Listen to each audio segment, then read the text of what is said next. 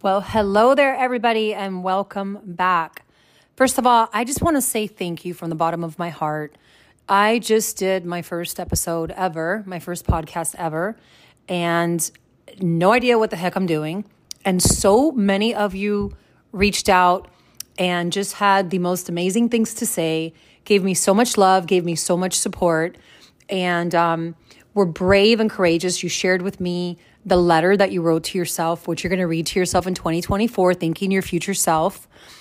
Holy smokes, blown away, you guys, at not just, again, the love and support you showed me, which without, huh, I have no words to say how much, how much, how grateful I am.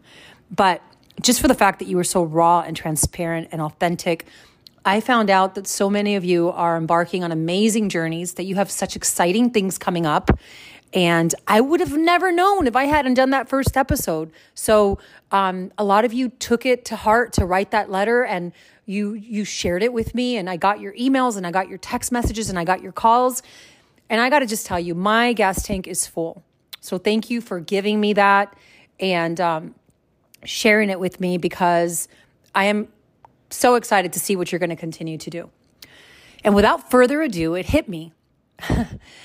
I never told you guys about who I am, my story. So I wanted to take just a couple of minutes to tell you about about me, right? So my name is Donna Nazir, and I am the daughter of immigrants. I am first generation American. My parents came from Havana, Cuba, when I was just a little girl, about three and a half years old.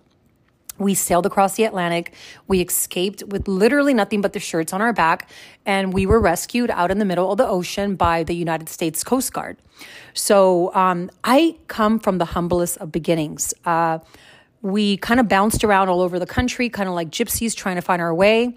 We finally settled down in Los Angeles in a neighborhood which progressively got worse from the day we moved in to the day we moved out. Um, I'm talking drive by shootings on Friday nights I had attended more funerals by the time I was 14 years old than any kid in their right mind should ever attend. I watched more mothers cry over losing their children. I personally held on to friends while their families had been shot at, um, friends that were drenched and covered in blood. I don't wish these things upon anyone. I mean, these were some really, really tough times. When I tell you that I come from the humblest of beginnings, like I kid you not, the humblest of the humblest beginnings. And so, um, my story starts that, you know, obviously, once I become an adult, I decide to go into residential real estate, which is where a lot of you guys know me from. I became an entrepreneur, but that really wasn't my first career. My first career was corporate human resources. I interviewed my heart out for a job that I ended up absolutely freaking hating. I hated every single day of my life at this job. And um, I'm grateful for the opportunity because had I not gone through that, I would not be where I'm at today. I would not realize, um, I would have never embarked on, on an entrepreneur journey, which, you know, I, I've been celebrated by the Wall Street Journal. I've landed myself on a list of top 1% of agents in the nation, build over a seven uh, figure business literally from scratch, absolutely from scratch. None of this would have been possible had I not taken that job that I absolutely hated with corporate America. And you know what's crazy is when I was interviewing for this job, I was so excited. I was excited because it was this shiny object, right? I had an opportunity to have a corporate card. I was going to fly all over the United States representing this Fortune 500 company. Um, I really felt like I had made it. And I had a paycheck every Friday. I had benefits. I had a beautiful office. But I would sit on that freeway on the way home every single day and I would feel like I was dying inside. I was miserable. And when I tell you miserable, like miserable, like I absolutely was fine when I left work, um, fine at home. But when I was at work, I felt empty. I just felt like there had to be more to my life than being in this corporate environment, surrounded by suits, surrounded by a lot of times what felt like, I hate to say it, but people that had sold out and sold their soul to the devil almost. I know it sounds rough. But that was my personal experience. That's my take on where I was at that time in my life. And I, I was miserable. So when I embarked on my entrepreneurship journey, I couldn't fail. There was no looking back. Um, there was only one way to go, and that was up. I knew if I left behind the security of a corporate job, and the status that I had maybe built in my own head that came along with it, that there was absolutely no way that I could say that I had I wasn't going to make it in real estate.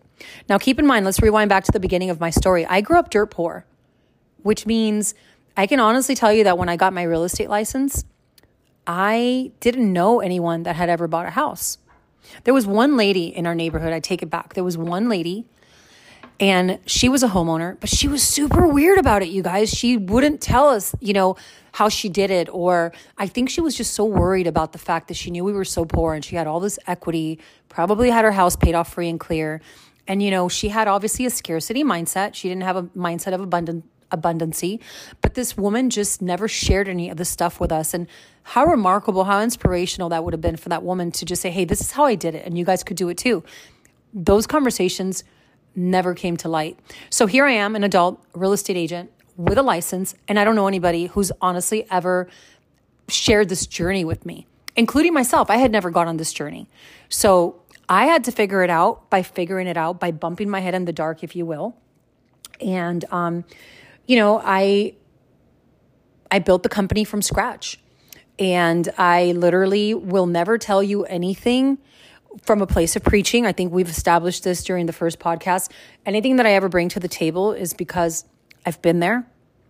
I have eaten the top ramen. I have swallowed lumps and I have had my butt handed to me on several occasions. That's what entrepreneur, do, entrepreneurs do. We get up and we lose, and we lose and we fail forward.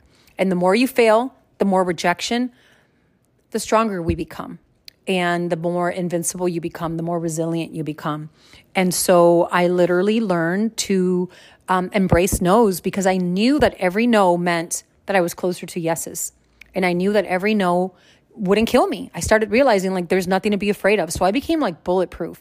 And I'll tell you what, the more I excelled in my career, the better I became in my career, the better mom I became, the better friend I became the better my relationships in my life in general became. So it's crazy how concentrating on the segment of my life that I really wanted to be successful at kind of like avalanched into all of these other really cool relationships. And um, I think it comes from a place of just being raw and vulnerable and just, you know, I put myself out there. And so allowing myself to just show up and as the best version of myself, kind of take it or leave it. And this is who I am there was something really magical about that that I think my friends and my family recognized. And so it made those relationships um, even better.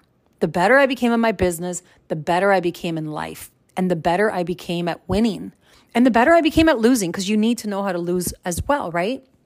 So in 2011, uh, the real estate market was in the toilet. I mean, it was rock bottom people were losing their houses left and right.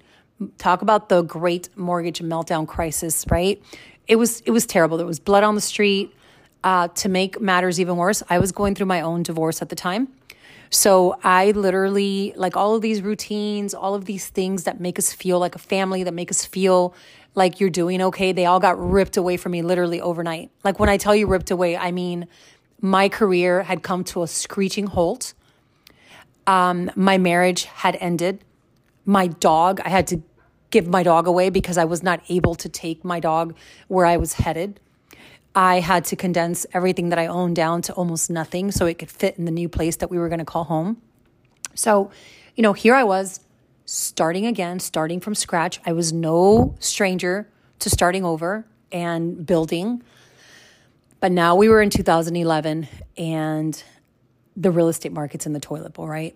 Which, let's face it, our jobs, our careers, what we do for a living, a lot of times we can, our self esteem is tied into these things. So when these things are going bad, there was really nothing else to fall back on, right? When I hated my job with corporate America, at least I had a pretty cool life after working hours.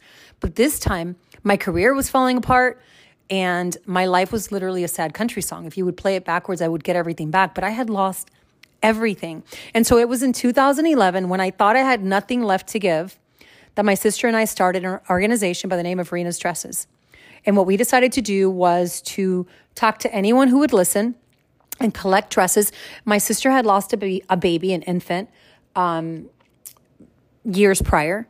And she had kind of walked around life always thinking, like, oh, this is the year Rihanna would have been going to kindergarten. This is the year she would have been graduating from junior high school. This is the year she would be graduating from high school. Well, when that year came around, um, she mentioned the fact that she would never be able to buy her daughter a prom dress. And so, from this pain and this emptiness, she came up with the fact that, hey, what if we gave back to these other girls. I was so tired of hearing her talk about this because it's something that she had brought up several times, but it was almost like an urban legend at this point. Like it was never going to happen. So she's visiting visiting me in my condo, which me and my daughters affectionately named the dollhouse because it was literally our home after divorce. My daughters obviously are girls, and so there was three of us in the house, all girls. And what we had done is just picked our favorite pieces of furniture from the old house.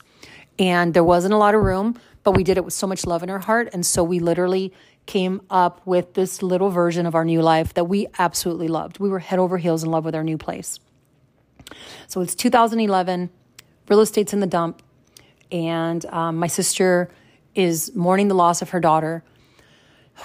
Well, it's during the time that I thought I had nothing left to give that we decided we're going to start this organization, Rena Dresses. And we started by collecting dresses from my very closet. I told my sister, enough. We're not talking about this anymore. Come with me. She walked down the hallway into my master bedroom. I pulled off five dresses from my closet that I had worn to friends' weddings in the past, family members' weddings in the past, and, you know, gently used gowns that I was never probably ever going to wear again. Threw them on my bed, and I said to her, We're starting now. And in the morning, my sister comes back to the house. She's got a big Starbucks for me. Um, she had one for herself, and we just start literally dialing anybody that would listen to us about this effort to collect dresses. My sister was a paramedic firefighter, so we took um, we took it upon ourselves to start reaching out to some of the fire stations and telling the guys, "Hey, tell your wives, tell your girlfriends to clean out the closets. This is what we're doing." We were going to send underprivileged children to prom, and um, you know we were not financially stable. You guys, we had no money. We had no resources. None of us had ever started a nonprofit. We didn't know what the hell we were doing. But what we did know was that feeling sorry for ourselves and sitting around and missing Rihanna was not going to serve anyone well. It wasn't going to serve the kids well. It wasn't going to serve us well.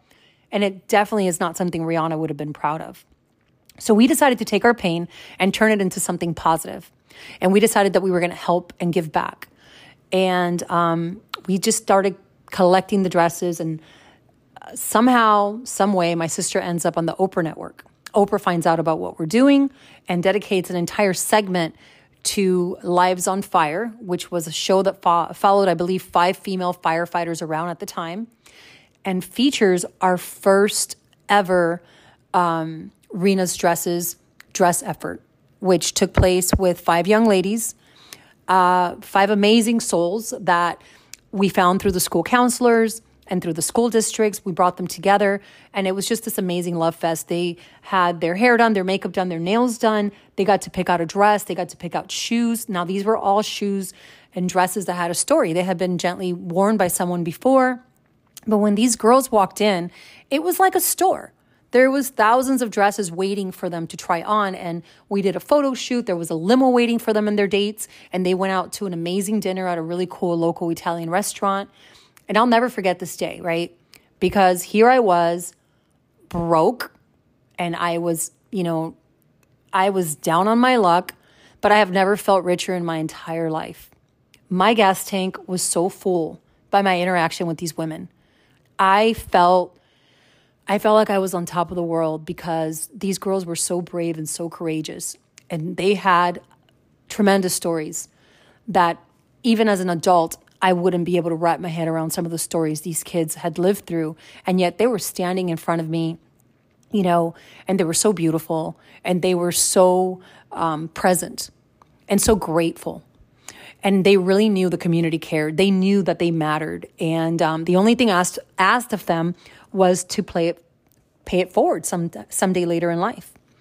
And, you know, um, this is my humble story. This is basically where my story takes place. Um, Rena's Dresses really was a company, a nonprofit organization that we built, but in reality, it built us.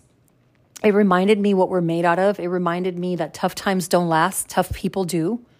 It reminded me that community is everything. And when you think you have nothing left to give, look around you There's somebody behind you that needs you. So don't feel sorry for yourself for too long. You you you you turn around, there's somebody behind you that's looking up to you. I guarantee it. And, and give them a hand. Help pull them up. And so that's really what what we did with these girls. It it looked from the outside looking in like we were helping them, but we were just giving them a dress and a pair of shoes. And what they were giving us was so much greater.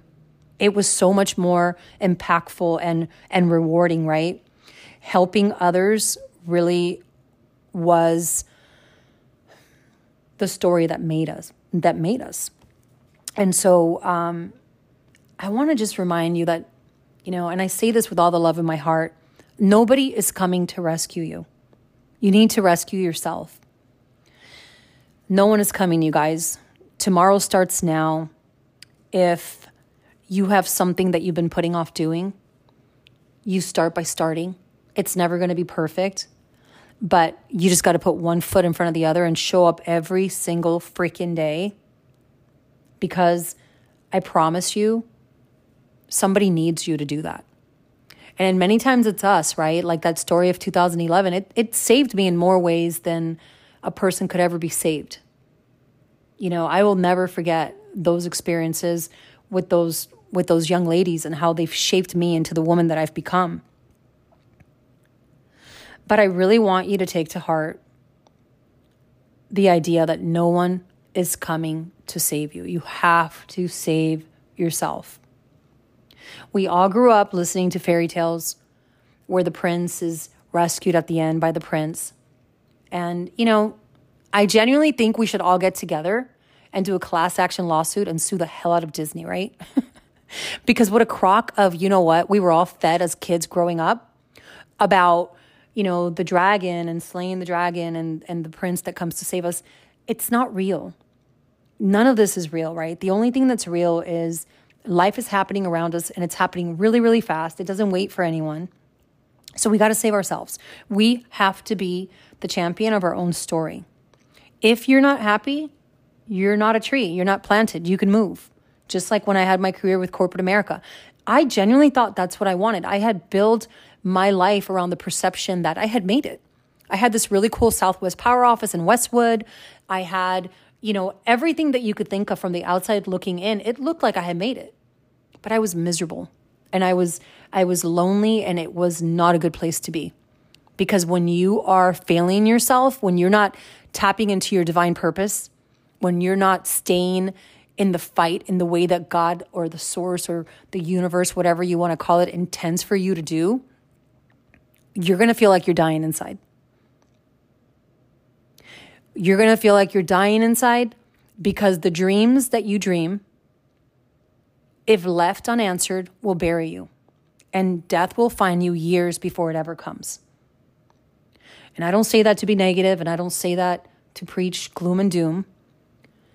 But if you were looking for a sign, if you were wake, looking for a wake up call, this is it, you guys. Rescuing yourself in 2023 is the new sexy. This is what we need to do, right? So, how do we do that? Well, think of it this way if you were lost in the middle of the Amazon, right? It's a tough place to survive. Anyone who's been out there, um, I have I've got a, a great friend who's been on Naked and Afraid, and they've been in the Amazon, and they've heard some crazy stories this is insane out there. It's like literally the survival of the fittest. If you were dropped in the middle of the Amazon and you had, let's say you were running low on supplies or you had run out of supplies and you had this radio that was kind of staticky, it was coming and going, or a phone, whatever you have, the, the only method of communicating you have is kind of like going in and out. Maybe you have a bar left or whatever. And all of a sudden you hear a voice on the other side of your phone say, you know, where are you? You guys, if you don't know where the hell you are, there is no way help is ever going to reach you. So the first thing you need to do if you want to reach your next chapter, if you want to help yourself, if you want to rescue yourself, is really take raw, honest inventory of where you're at right now. Where are you at? Remove the mask, remove the roles, remove the perception of the roles that you play on social media with friends and family, what they expect from you. Where are you at? And if you can answer that with clarity, then you are in a position to really rescue yourself and take yourself to the next stage of your life because what the world needs right now is you. Everyone else is already taken. We need you to show up as your most authentic, your most genuine self. And we need you to show up and we need you to kick ass and take names. There are people counting on you, people you haven't even met yet, that need you to step into this role that you were created for, your divine purpose.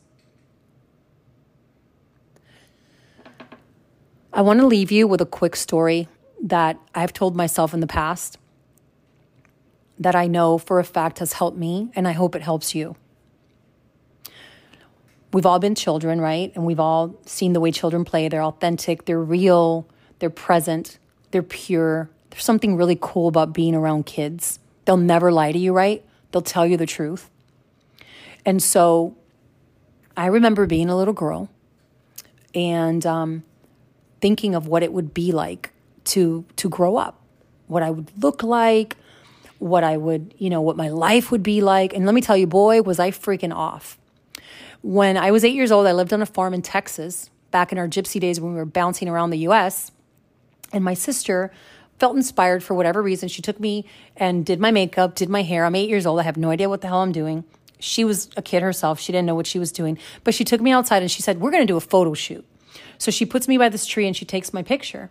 And it's the first time that I can ever remember seeing a picture of myself. It was a Polaroid picture at the time um, of myself with my hair and my makeup done.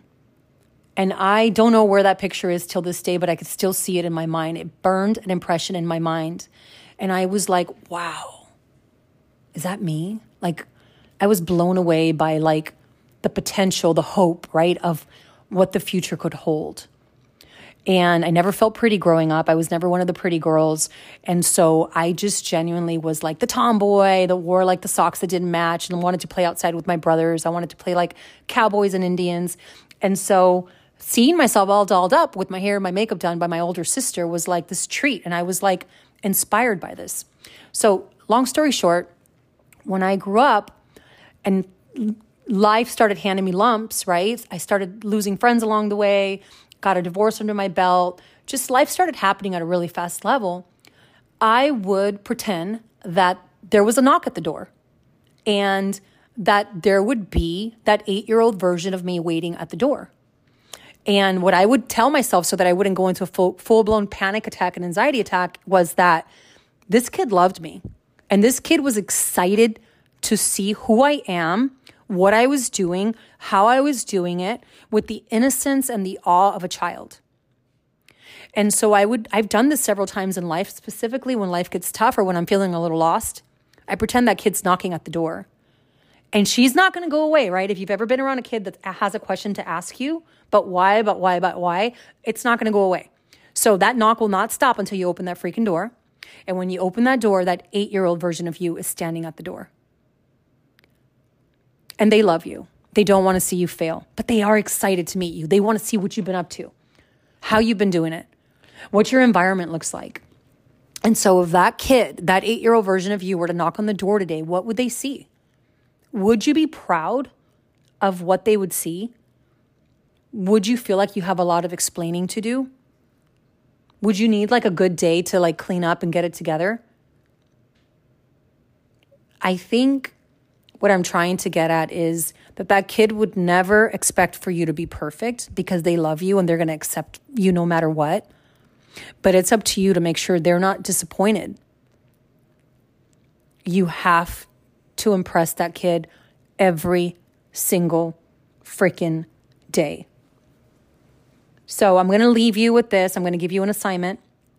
When we end this podcast, I want you to picture yourself at eight years old Picture every little freckle on your face, your hair, if it was goofy, oily, ugly, I don't care, however it looked.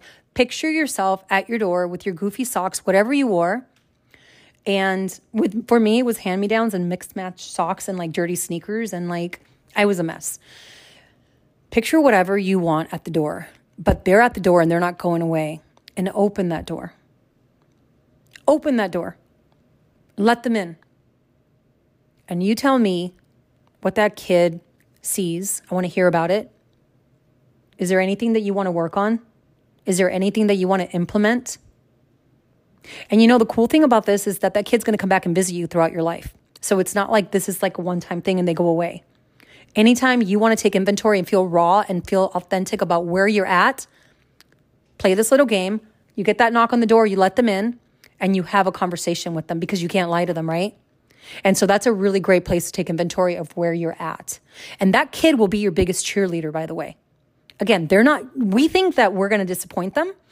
That's kind of like our broken way of thinking. But you can't disappoint that kid because that is your biggest freaking cheerleader. They love you, they want to see you win. So, without further ado, go open the door. I want to hear what happens. Sending you much love. Bye.